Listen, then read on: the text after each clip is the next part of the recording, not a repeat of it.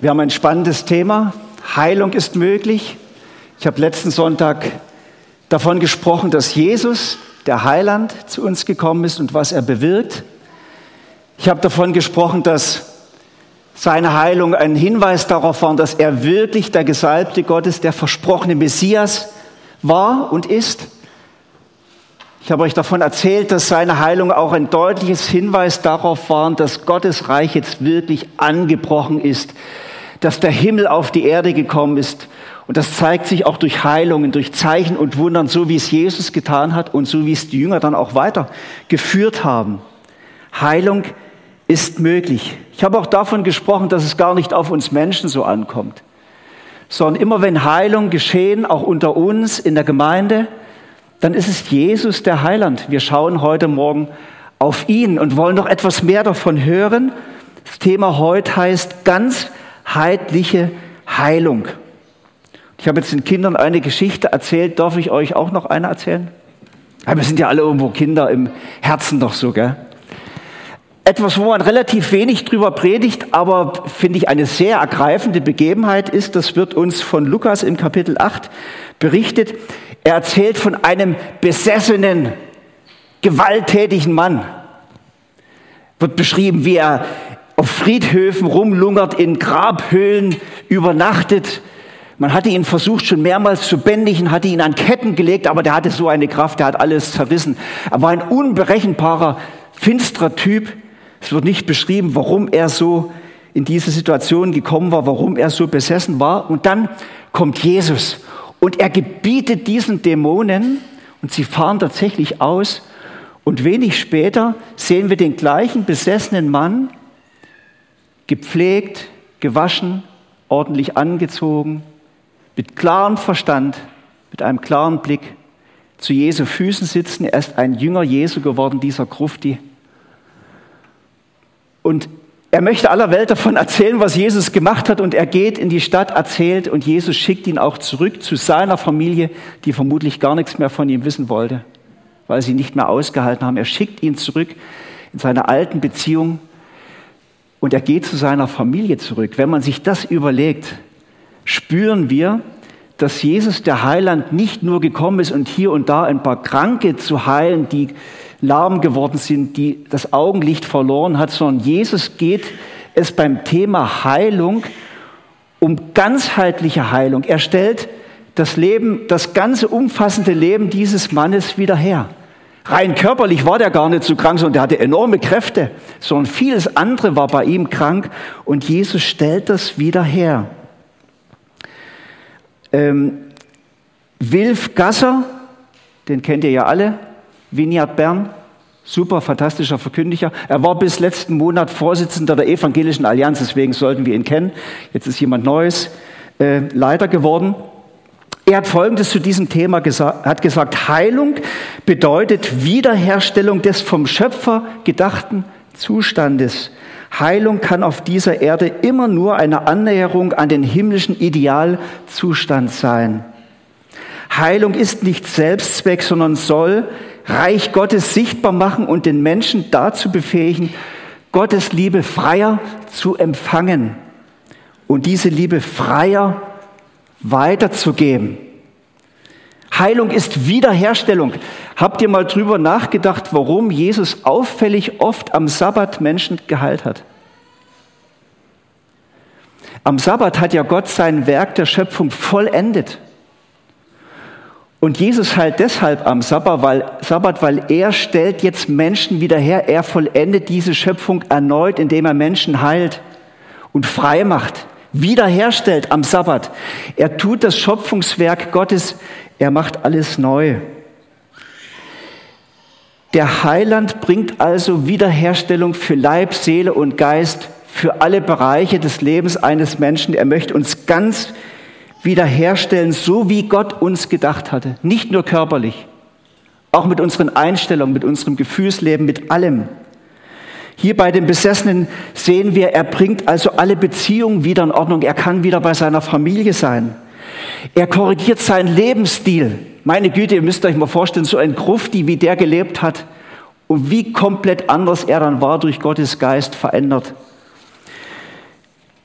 Die Wiederherstellung des Heilands betrifft auch unser Gefühlsleben. Ich habe den Eindruck, da gibt es sehr vieles, was Jesus wieder in Ordnung bringen muss. Wir haben oft so verrückte Gefühle wie, niemand mag mich, ich habe gar keine Zukunft, ich bin unbegabt, ich bin nicht schön genug, lauter solchen Quatsch. Wer hat euch denn das eingeredet? Jesus kommt, um das wieder in Ordnung zu bringen, Heilung zu bringen. Er möchte auch unsere Emotionen in Ordnung bringen. Wir haben so viel Verletztheit oft unter uns, dass wir gerade auf 180 sind, wenn jemand nur etwas leicht Kritisches uns sagt. Es braucht Heilung. Jesus möchte auch das heilen, was andere dir angetan haben. Verwundung, Verletzung, Mobbing, Missbrauch. Und es kommen uns ja die Tränen. Alles, was wir jetzt oft zu hören in den Medien, was aufgedeckt wird, was an Missbrauch geschieht in Sportclubs, in Vereinen, und leider auch in den Kirchen. wir, wir schämen uns oft dafür, was wir hören. Und vielleicht bist du auch einer von denen, die Mobbing schon in der Schule erlebt haben oder Missbrauch erlebt haben. Aber ich möchte dir heute Morgen sagen, Jesus möchte das heilen. Dafür ist Jesus gekommen. Deine Verletzungen, auch die inneren. Ich lege jetzt mal ein Bekenntnis ab. Ich, wir sind ja unter uns. Ich bin ein Fan von Joyce Meyer. Ich höre ihre Predigten gern. Diese Frau hat Missbrauch schlimmster Art erlebt in der Jugendzeit. Und sie bekennt in ihren Predigten, auch wenn du so etwas erlebt hast, das muss dein Leben nicht für immer negativ prägen, sondern Jesus kann das heilen. Und das möchte ich euch auch mal zusagen. Jesus ist gekommen, um auch das zu heilen, solche schwierigen Erfahrungen. Und Jesus kommt und zur ganzheitlichen Heilung gehört auch, er möchte falsche Abhängigkeiten lösen von Dingen, von Menschen, Dinge, die dich zerstören. Dafür ist der Heiland gekommen umfassend, ganzheitlich. Und ich möchte am Anfang dir die Frage stellen, wenn ich dir das so sage, was bewegt dich da gerade? Bei dem einen oder anderen Stichwort berührt sich ja etwas in uns und wir merken, auch wir brauchen Heilung. Auch wir, die wir zum Teil schon länger mit Jesus unterwegs sind. Das Leben fügt uns manche Wunden zu, aber Jesus, der Heiland, ist da.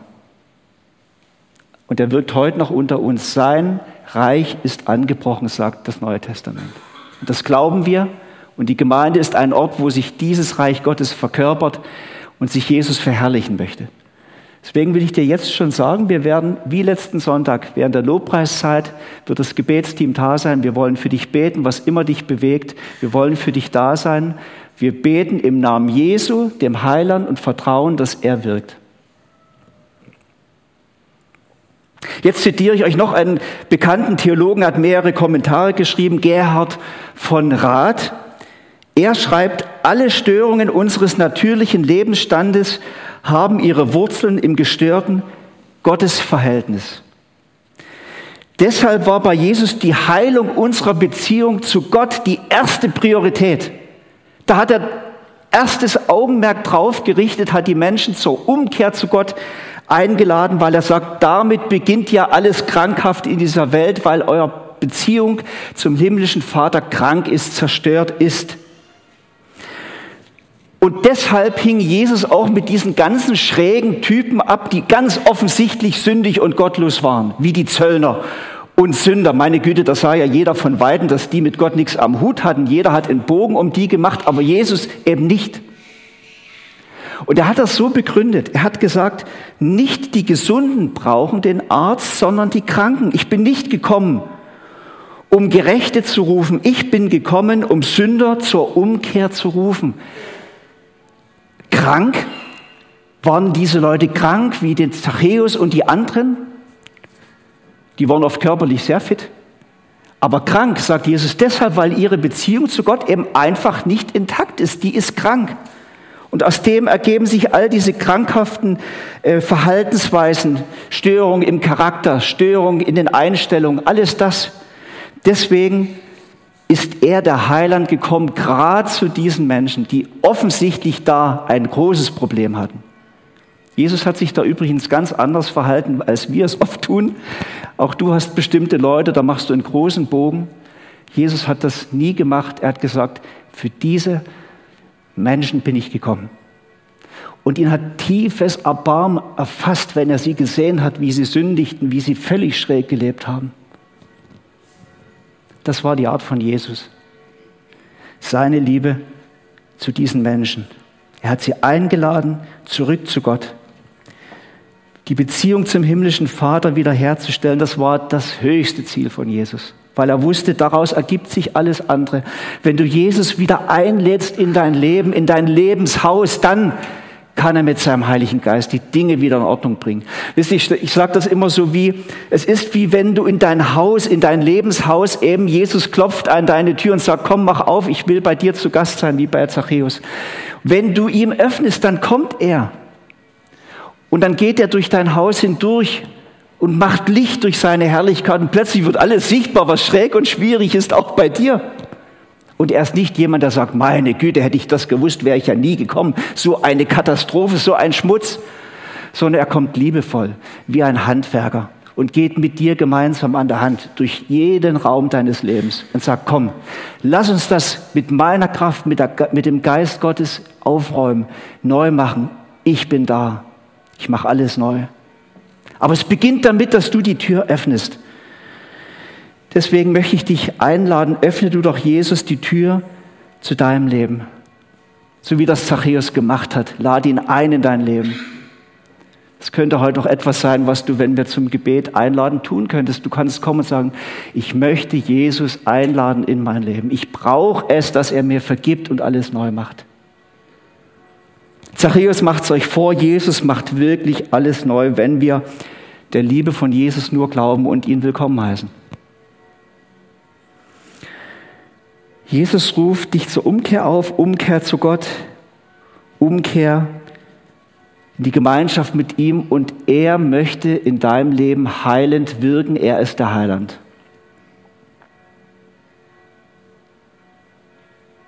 So, das ganze Thema ganzheitliche Heilung hat ganz viele Aspekte. Ich werde jetzt ein paar Sachen euch auch sagen, die haben wir unter Christen noch nie so großartig behandelt, sind aber sehr wichtig. Könnten wir ein bisschen frische Luft bekommen? Ich weiß gar nicht. Seid so gebannt. Wäre noch ganz gut, Herr. Spurgeon hat gesagt, frische Luft ist neben dem Heiligen Geist das zweitwichtigste für eine gute Predigt. Ah, Kurt, du machst die Fenster auf, das ist super. Schaut mal, ich möchte heute besonders zwei, drei Aspekte betonen, die mit dem Thema Gesundheit zusammenhängen und ähm, beginne mit einem Aspekt, nämlich der Zusammenhang zwischen Lebensstil und Gesundheit. Also ich habe das so bestellt, dass die Glocken läuten, wenn wir jetzt in den zweiten Teil der Predigt gehen. Lebensstil und Gesundheit. Im 1. Korinther 6 schreibt Paulus an die Korinther. Jetzt müsste ich mal die Folie reinmachen. Habt ihr denn vergessen, dass euer Körper ein Tempel des Heiligen Geistes ist?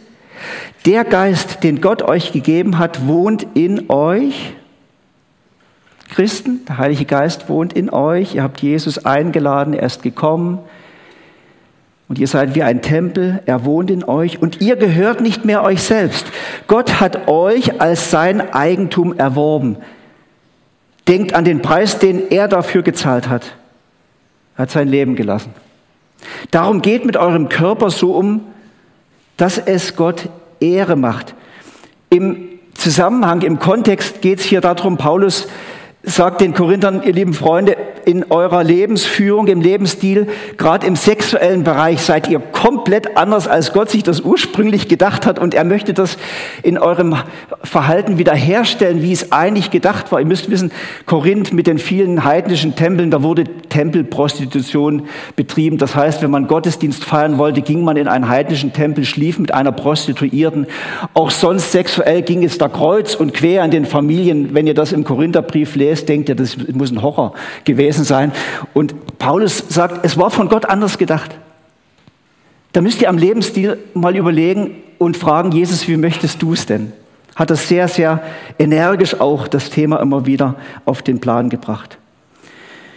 Viele Krankheiten sind hausgemacht, weil wir im Lebensstil ganz anders leben, als das eigentlich Gott sich als bei der Schöpfung gedacht hat.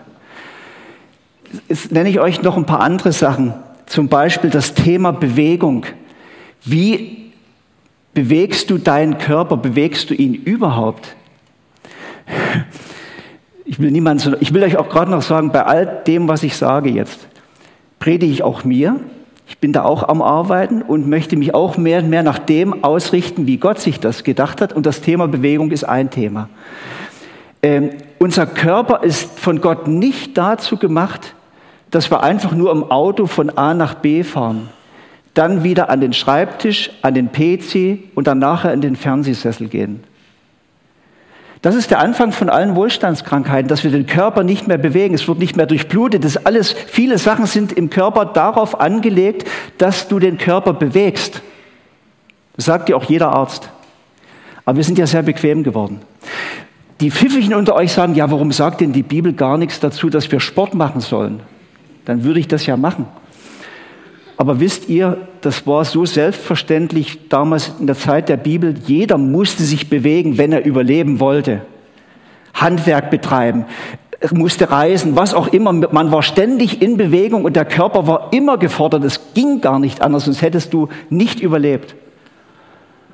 Paulus, der musste kein Fitnesscenter mehr, da ist von, von Ort zu Ort gezogen, zu Fuß gereist, meine Güte. Was hat der für Tausende von Kilometern zurückgelegt? Die Jünger auch, die waren mit Jesus praktisch ja immer an der frischen Luft unterwegs von Dorf zu Dorf. Versteht ihr, es war eine andere Zeit. Wir sind in unserem, in unserem Wohlstandsumfeld natürlich sehr wird verführt zum, zum Wohlstand. Für alles haben wir Maschinen und so weiter. Wir müssen kaum noch den Körper anstrengen. Aber der Körper ist für Bewegung gemacht. Thema Ernährung auch. Also wenn wir durch die Regale unserer Supermärkte gehen und wenn ich in manche Kühlschränke von euch reinschauen würde, würde ich sagen, ganz viele Sachen, wo, wofür dein Körper gar nicht gemacht ist. Zu viele Süßgetränke, zu viel Weißmehl. Alles muss ja schön helles Mehl und Gebäck sein. Ich sage euch als Bäcker, das ist kompletter Schrott. Das Weißmehl ist etwas, das ist praktisch das Wertvolle vom Korn weggetrennt der Keimling, die Ballaststoffe vom Kern, äh, von der äußeren Schale. Das ist das Wichtige. Da sind die Mineralstoffe und Vitamine drin. Das, was übrig bleibt und was du in deinem Weckler hast, ist nur noch der Rest, ist eigentlich Abfall vom Korn. Und dann musst du dich nicht wundern, dass du ständig Magnesium, Calcium zusetzen musst, weil das der Körper nicht mehr bekommt. Äh, also da können wir jetzt endlos werden. Auch die, das ganze Thema viel zu viel Fleisch. Meine Güte, wir haben so viel Geld. Und da wird so viel Fleisch gegessen, dafür ist der Körper nicht gemacht. Er braucht sehr viel Gemüse, Ballaststoffe. Also wir haben einige Ernährungsberater unter uns. Fragt die mal und lasst euch mal die Ernährungspyramide erklären. Ich will euch nur sagen, das ist ein Thema von Gott, weil viele unserer Krankheiten sind hausgemacht, weil wir uns nicht bewegen, schlecht ernähren. Auch das Thema Stress Gott hat unseren Körper stressresistent gemacht. Wir können einiges vertragen, aber ganz viel Stress machen wir uns ja selber. Ist hausgemachter Stress. Wir dürfen ja nichts verpassen.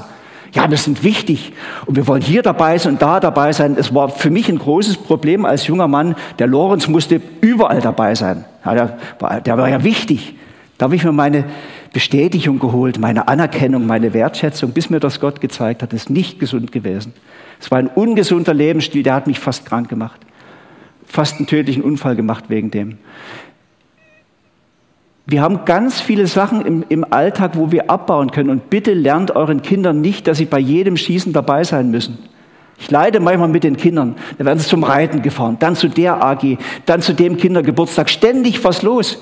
Lasst die Kinder auch mal wieder Kinder sein, die einfach mal selbst vergessen, irgendwas Kreatives spielen, irgendwas, was ihnen Freude macht. Ich habe als Kind gar nichts gebraucht. Ich bin mit meinen Kollegen den Wald und wir haben den ganzen Nachmittag Buden gebaut und Indianerlet und alles das. Ha? Hausgemachter Stress, Mediennutzung, denke ich noch ein wichtiges Thema, gell? Wie viel Zeit verbringst du vor deinem Nattel, vom PC, vom Fernsehen? Vom Fernsehen zu sitzen ist gar keine Entspannung, wisst ihr das? Und wisst ihr, was das Gefährliche ist an den Medien? dass du aufhörst, kreativ zu sein. Du wirst immer mit Informationen gefüttert und die sagen dir, wie du denken musst und wie du die Sachen sehen musst. Du kriegst alles fixfertig vorgesetzt, fixfertigen Film. Wenn ich euch eine Geschichte erzähle, gehen, gehen Bilder vor eurem Kopf, ihr werdet kreativ. Bei den Filmen ist alles schon geliefert. Ihr werdet immer passiver. Gott hat uns nicht gemacht, passiv zu sein, sondern aktiv zu sein. Er hat uns kreativ gemacht. Wir sollen etwas gestalten. Das ergibt, gibt Lebenserfüllung, Mediennutzung. Sie verderben oft auch unsere Gedanken, unsere Psyche. Genussmittel. Wir verlieren oft das Maß. Hier könnte ich sehr ausführlich werden. Ich möchte euch eine Bibelstelle vorlesen. Paulus schreibt seinem lieben Freund und Mitarbeiter, trink nicht nur Wasser. Der hat sehr einfach gelebt, offenbar. Ja? Kaum Cash gehabt, hat viel Wasser getrunken. Trink nicht nur Wasser, sondern auch etwas Wein dazu. Paulus praktisch der Erfinder vom Weinschorle. Gell? Naja, nee. Aber die Betonung liegt auf etwas. Viele von uns haben sich angewöhnt, sich beim Glas Wein und so zu entspannen. Und wenn du das regelmäßig machst, muss ich dir sagen, dafür ist unser Körper nicht gemacht. Es belastet deinen Kreislauf, alles, das Herz. Zu viel Schokolade auch. Ähm, ihr könnt selber drüber nachdenken, aber schaut mal, haben wir noch das Maß? Genussmittel heißt ja deshalb, dass wir es hin und wieder mal genießen können. Das ist ja gut. Das ist ja was Fantastisches, am Abend mal ein Glas Wein zu trinken mit Freunden. Aber lasst uns das Maß behalten. Entspannung und ausreichend Schlaf. Wie gesagt, Fernsehen ist keine Entspannung. Ich habe das bei mir, ich gucke, ich bleib gern vom Fernseher hängen, wenn ich einen Abend frei habe. Ein guter Film. Aber wenn ich mir abends noch Braveheart anschaue, liebe Freunde, weiß ich jetzt schon, ich kann dann schlecht einschlafen. Die Bilder, das arbeitet dann in mir. Ha? Oft keine Entspannung. Ähm, ich mache euch Mut, früher ins Bett. Der Schlaf vor Mitternacht ist der wichtigste. Sieben Stunden brauchst du, haben die Schlafforser jetzt neu rausgefunden. Nicht zehn, ja? sieben, früh raus und was schaffen.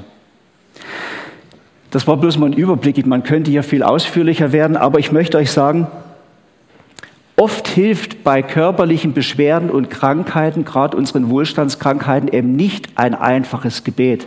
Jesus heile mich. Gerade aus dem Grund, sondern Gott sagt, trage Sorge zu deinem Körper, du hast nur diesen einen.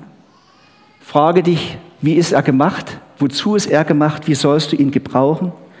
Und vielleicht ist das Gebet dann ein ganz anderes, nämlich dass du betest, Jesus, bitte mach mich frei von Abhängigkeiten. Mach mich frei von meiner Beweglichkeit und Trägheit. Ich bitte dich, Herr, dass du mir schenkst, dass ich meine schlechten Gewohnheiten überwinde. Und gib mir Kraft und Kreativität, einen neuen Lebensstil zu entwickeln. Das ist wahrscheinlich das Gebet, was in diesem Fall häufiger dran ist. Könnt ihr das verkraften, verdauen? Ja. Ich will niemanden angreifen, gell? das ist noch wichtig. Ich predige auch mir. Also der Zusammenhang zwischen Lebensstil und Gesundheit. Ein zweiter Zusammenhang zwischen Beziehungen und Gesundheit. Sprüche 14, Vers 30. Ein gütiges Herz hält den Körper gesund, aber Neid ist Eiter in den Gebeinen. Gütiges Herz ist ein Kennzeichen von einem Menschen, der mit Gott und seinen Mitmenschen im Frieden lebt. Ein gütiges Herz. Neid, Bitterkeit, Streit, das macht krank. Das haben auch die, die Wissenschaftler, die Experten schon längst herausgefunden, dass das krankmachend sein kann. Dass es einen Zusammenhang gibt zwischen Ärger und Gesundheit. Auch zwischen Beziehungsstress und Wohlbefinden gibt es einen Zusammenhang, ganz klar. Und ich könnte euch Müsterli aus meiner eigenen Familie erzählen, wo wir das sehr schmerzhaft erlebt haben, dass ein Beziehungszwist Menschen krank gemacht hat, der sich über Jahre hingezogen hat. Das ist unbestritten, auch von der Wissenschaft unbestritten. Die Bibel weiß das längst. Deswegen sagt Paulus, soweit an euch liegt, sucht mit allen Menschen Frieden. Ich weiß, es gibt manchmal ganz schwierige Nachbarn, da kannst du machen, was du willst.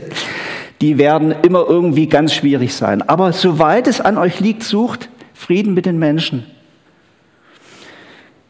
Was hindert dich oft zur Versöhnung? Mit Menschen, wo es schwierig ist, einfach mal ihnen die Hand zu reichen und zu sagen, komm, wir lassen das. Wir vergeben uns. Ich, es tut mir leid. Ist es oft so unser Stolz, wir wollen ja Recht haben? Was ist es? Eigentlich wäre es etwas ganz Einfaches, etwas Schönes, was unserer Psyche, unserem Körper gut tun würde. Wir würden aufleben. Gell? Ein Mensch, der um Vergebung bitten kann, der anderen die Hand reichen kann, ist oft psychisch viel gesünder als andere. Paulus sagt noch habe noch einen anderen Vers von ihm mitgebracht. Geht nachsichtig miteinander um und vergebt einander, wenn einer dem anderen etwas vorzuwerfen hat. Genauso wie der Herr euch vergeben hat, sollt auch ihr einander vergeben. Oft drückt unser Körper das aus, was unsere Seele reindrückt. Beziehungsstress und so weiter drückt sich dann körper, körperlich aus, psychosomatische Erscheinungen, das hat ja alles mit dem zu tun. Und Paulus rät, vergebt einander. Vergebt einander.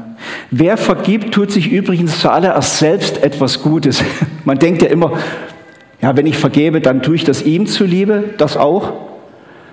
Aber eigentlich ist es für dich das Beste. Du lässt los. Es ist praktisch dann weg von dir. Du lässt einen Menschen los. Es ist ja mega anstrengend, dem all seine Schuld nachzuschleppen und immer wieder vorzuhalten und deine Gedanken damit zu belasten. Das ist für dich anstrengend, macht dich krank. Vergib, ob er es verdient hat oder nicht. Lass los. Mit Gottes Kraft können wir das. Manchmal müssen wir Dinge im Namen Jesu auch einfach von uns weisen, wo Menschen uns verletzen und vergeben ihnen, dann ist es weg. Wem, wem gegenüber hast du selber Gräuel? Wo ist es dran zu vergeben, loszulassen? Bitte um Kraft, vergeben zu können. Auch hier in dieser Sache ist, wie gesagt, kein einfaches Gebet dran, dass wir sagen, ah Jesus, mach mich gesund, sondern dann ist vielleicht eher das Gebet dran, Herr, gib mir wirklich die Kraft, diesen Menschen von Herzen zu vergeben, loszulassen. Gib mir die Kraft zur Versöhnung. Tu ein Wunder in unserer Beziehung. Und wahrscheinlich folgt aus dem dann die Heilung, auch körperlich, auch psychisch, weil es ja alles miteinander zusammenhängt. So. Nicht alle Zusammenhänge, die es sonst noch gibt mit Gesundheit, kann ich ausführen. Es gibt zum Beispiel noch einen Zusammenhang zwischen Wohnsituation, Arbeitssituation und Gesundheit. Gibt, wissen wir. Äh, mein Bruder hat mal längere Jahre in einer Stadt gewohnt, im Erzgebirge. Da wurde Blei verhüttet. Da wurden Batterien hergestellt in der DDR. Und es kam in diesem Verfahren ganz viel Cadmium in die Luft. Und immer wenn ich bei meinem Bruder zu Besuch war, war relativ oft dort, bin ich am zweiten Tag immer müde gewesen. Immer müde, weil das Cadmium sich in die Blutbahn gelegt hat, hat dich träge gemacht, müde. Waren überdurchschnittlich viele Leute krank in dieser Region. Zu DDR-Zeiten war ja Umweltschutz gar kein Thema.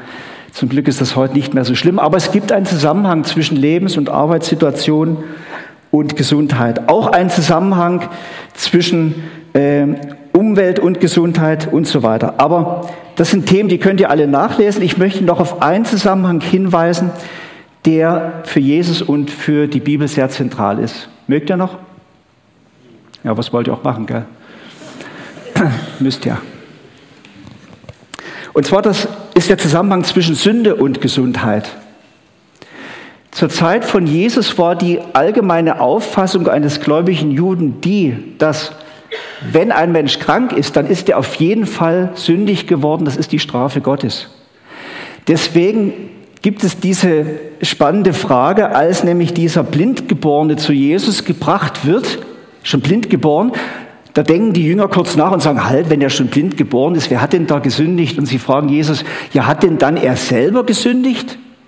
Oder haben seine Eltern gesündigt und deswegen muss er die Strafe tragen? Und Jesus sagt, nichts da, keiner hat gesündigt, sondern er ist deshalb blind geboren, an ihm soll sich die Herrlichkeit Gottes erweisen, an ihm soll sichtbar werden, was Gott tun kann, dass Gott sich verherrlichen kann, dass Reich Gottes sichtbar werden kann. Und Jesus heilt ihn dann und schließt also aus, es gibt nicht immer einen Zusammenhang zwischen Sünde und Krankheit. Ähm, ich möchte euch Psalm 103, Vers 3 vorlesen. Das ist ein Psalm, den ja viele von euch ja gut kennen. Er, Gott, vergibt alle deine Schuld und heilt alle deine Krankheiten. Und spannend ist hier, dass es in der Bibel ganz viele Bibelstellen gibt, wo Krankheit und Schuld zwar getrennt werden, also unterschieden werden, aber doch sehr häufig auch wieder ein Zusammenhang hergestellt wird zwischen beiden. Es gibt dann viele ähm, Beispiele in der Bibel, zum Beispiel Miriam, die Schwester von Mose. Da lesen wir in 4. Mose 12, dass sie sich versündigt hat, indem sie ihren Bruder, den Mose, ähm, ungerechtfertigt kritisiert, eifersüchtig ist auf seine Stellung im Volk Israel und wegen dieser Sünde wird sie plötzlich aussätzig, die Haut verändert sich ganz furchtbar. Und das Schöne ist dann noch, Mose betet dann für seine Schwester, sie wird wieder gesund, aber da ist der Zusammenhang ganz klar. Oder auch bei dem Gelähmten, den die vier Freunde da zu Jesus bringen, die lassen ihn da durchs Dach, ihr kennt diese Geschichte, dann vergibt Jesus diesem Gelähmten zuerst seine Schuld, dann kümmert er sich um die Lähmung und heilt sie. Auch da hängt das wie zusammen. Auch bei David nach seinem Ehebruch mit der Bathseba, da hat das David dann sehr, sehr ausführlich im Psalm 32, Psalm 51 verarbeitet, dieses Geschehen. Es war ja wirklich, man muss sagen, ein furchtbares Verbrechen. Schläft mit der Bathseba und lässt den Ehemann umbringen. Also das ist schon für einen Mann nach dem Herzen Gottes gewöhnungsbedürftig. Gell? Und er schreibt zu diesem Geschehen, Nathan, der Prophet, hat ihn ja dann überführt, hat ihm auf eine sehr liebevolle Art seine Schuld vor Augen geführt und hat David die Chance gegeben, umzukehren. Und David sagt dann im Psalm 32 folgendes, solange ich meine Schuld verschwieg, und er hat lange geschwiegen, er hat lange gedacht, das ist schon okay, ich bin ja König. Das ist so ein kleiner Ausrutscher. So. Solange ich meine Schuld verschwieg, wurde ich von Krankheit zerfressen. Den ganzen Tag habe ich nur gestöhnt, Tag und Nacht lastete deine Hand auf mir. Da verging mir aller Lebensmut. doch die Psyche, gell? Schwermütig geworden, gar kein Mut mehr. Ich verlor jede Kraft wie unter stechender Sonnenglut. Dann endlich bekannte ich dir meine Sünde, meine Schuld verschwieg ich nicht länger vor dir. Ich sagte, ich will dem Herrn meine Vergehen bekennen und du, ja, du befreitest mich von der Last meiner Sünde.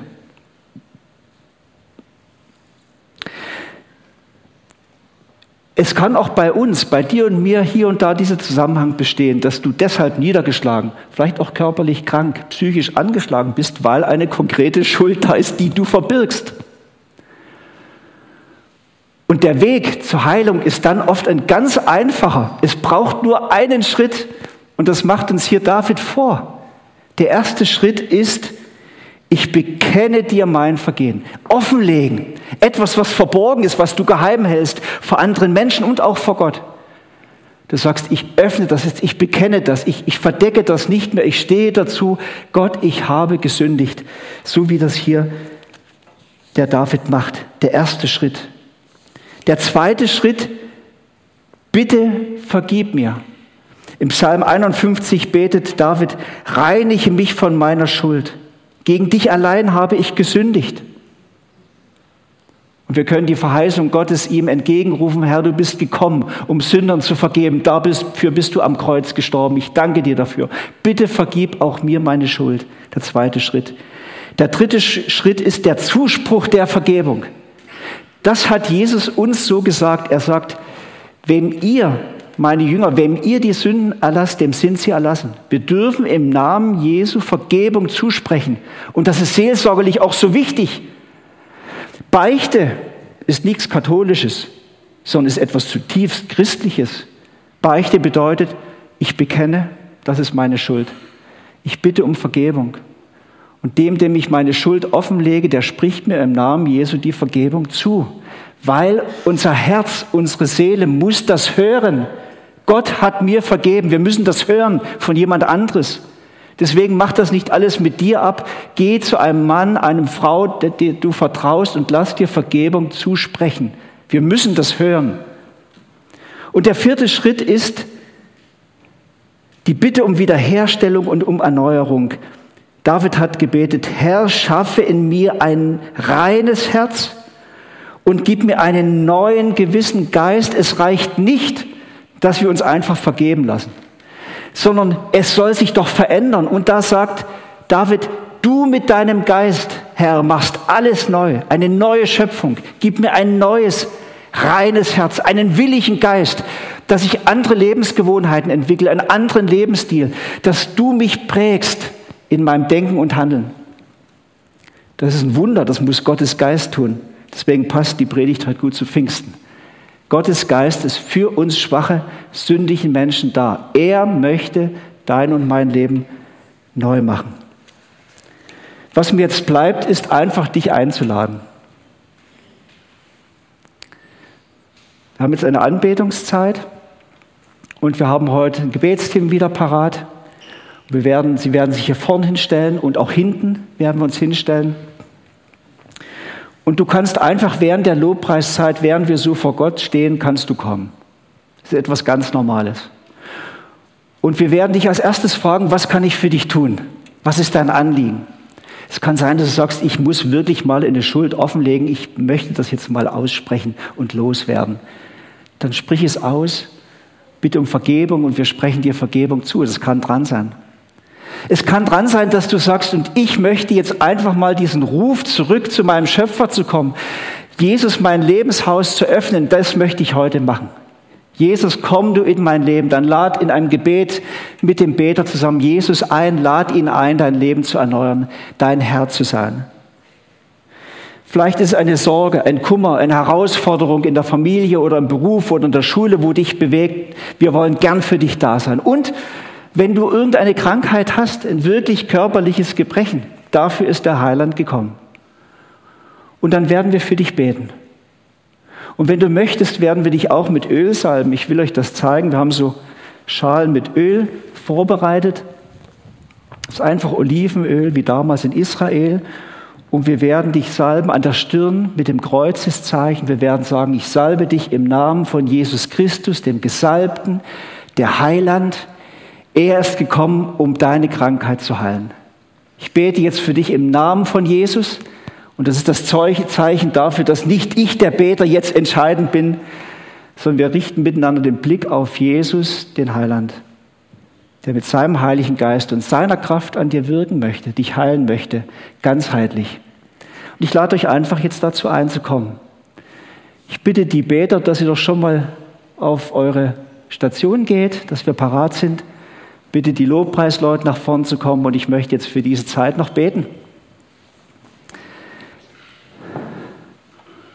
So, Jesus, es ist so eine Gnade, Herr, dass du dich so offenbarst und dass du uns einlädst, dass wir zu dir dürfen können mit allem, was uns bewegt, was uns beschwert, mit all unserer Krankheit, mit all unseren Sorgen. Du lädst uns ein. Und ich bitte dich, Herr, dass du jetzt durch unsere Reihen gehst, uns ermutigst, und wir bitten dich, Herr, dass du dich offenbarst und Zeichen und Wunder tust unter uns. Wir trauen dir das zu, Herr. Und wir bitten dich jetzt um dein Wirken. Amen.